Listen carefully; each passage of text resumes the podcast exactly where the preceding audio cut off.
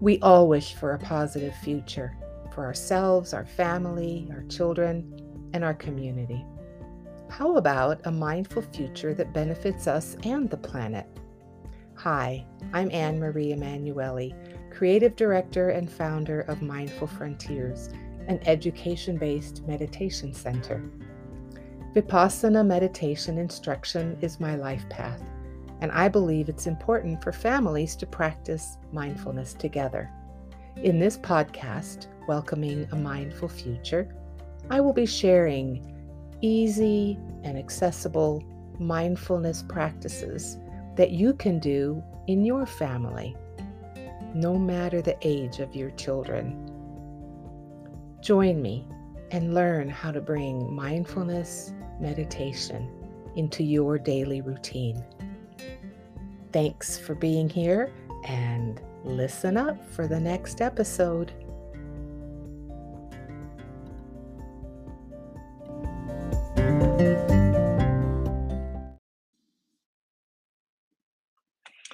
Hi, welcome to another episode of Welcoming Your Mindful Future. I'd like to share with you today about walking the labyrinth and how we can use that um, activity um, with meditation. We can use it with families, and it can bring us together as we each journey our own way.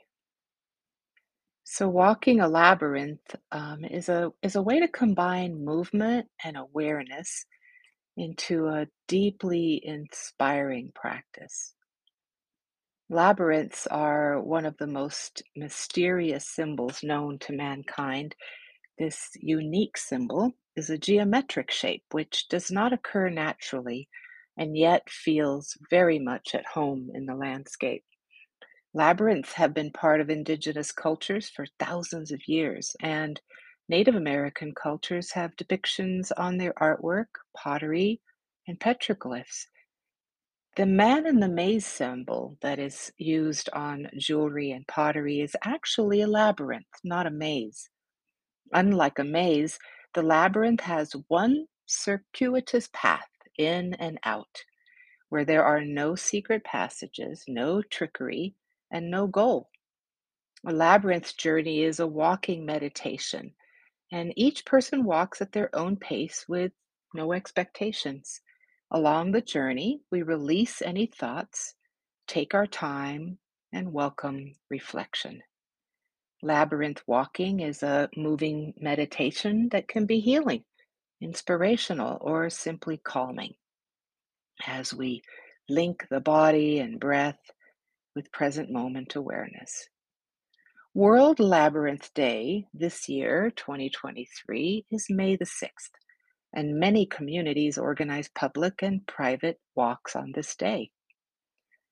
At my home, uh, Casa Oasis, where I have a Seventh Circuit Classical Labyrinth, I will be organizing a day to honor this World Labyrinth Day on Sunday, actually the 7th giving people the opportunity to walk more than one labyrinth on that weekend. Recently, a person traveling from Minnesota called me uh, who had found my labyrinth on the Veriditas worldwide labyrinth locator and wanted to walk a labyrinth while they were in my home of Taos. And for the spring equinox, I hosted a group walk to welcome the change of seasons and and I'm planning another this year.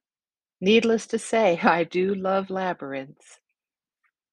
So this month's family practice is to enjoy a labyrinth journey together. Whether we walk with our feet or fingers, it is a meditation that holistically joins the eyes, heart, and body. Finger labyrinths can be found on the web in a wide range of designs and complexity for purchase or for printout. In my experience of bringing mindfulness to school classrooms, children love the labyrinth. So have fun with your group journey. Here's how to organize your family labyrinth walk and meditation. Pick a labyrinth, printed or in person, that works for the age range of your family. Each person will follow their own journey through the circuits. Begin by explaining that everyone will be following the labyrinth path at their own pace. Children like to see who will get to the center first, so be sure everyone understands that this is not a race. And walking is probably much better than running, so explain that to the young ones in the group. We need to be aware of where we place our feet. The same thing goes for finger walking. Explain that the point of walking a labyrinth is to go slow and be mindful. A fun option is to use a finger of the non dominant hand when finger walking. Also, if you're using a finger labyrinth that has grooves for the paths, it's really interesting to close our eyes while we're finger walking. So the path is followed as quietly as possible so that each person can have their own journey in peace and without distraction. Background music may help with creating a relaxing ambiance. As you journey, notice the path, and when walking with feet, pay close attention to the plants, the rocks, or what if whatever is in or around the labyrinth. Stop at curves and look up at the sky or the landscape and breathe in nature and the environment. Whether you're walking with fingers or feet, when the center is reached, it's nice to stop for a couple of moments or more, take a few slow breaths, and reflect on anything that has come to mind before proceeding back the way you came. In mm. many labyrinths, mine included, there may be a bench at the center of an outdoor labyrinth. A nice thing to do when we reach the center is to sit for a bit, maybe even in a personal meditation. When everyone has completed their walk, I recommend holding hands, taking some deep breaths together.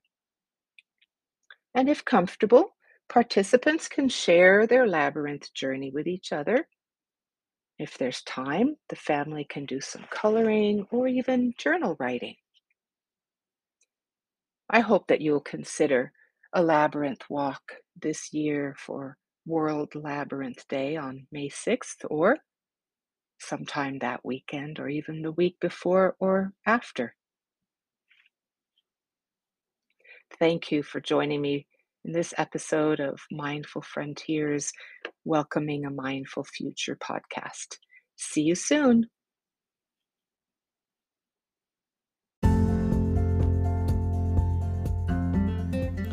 Thank you for listening to Welcoming a Mindful Future podcast by Mindful Frontiers LLC.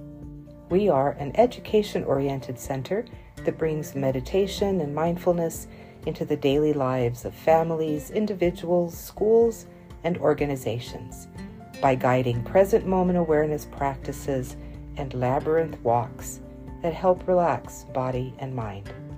The business is supported financially by donations and fees that participants share for personal coaching and attending classes and workshops where they learn tools that benefit their daily lives. We believe that mindfulness is an important part of welcoming a positive future for ourselves, our communities, and our world. These podcasts are shared freely, and your support helps Mindful Frontiers reach a wider audience. Thank you for your generous donations through this podcast platform. You may also learn more about our various offerings at mindfulfrontiers.net.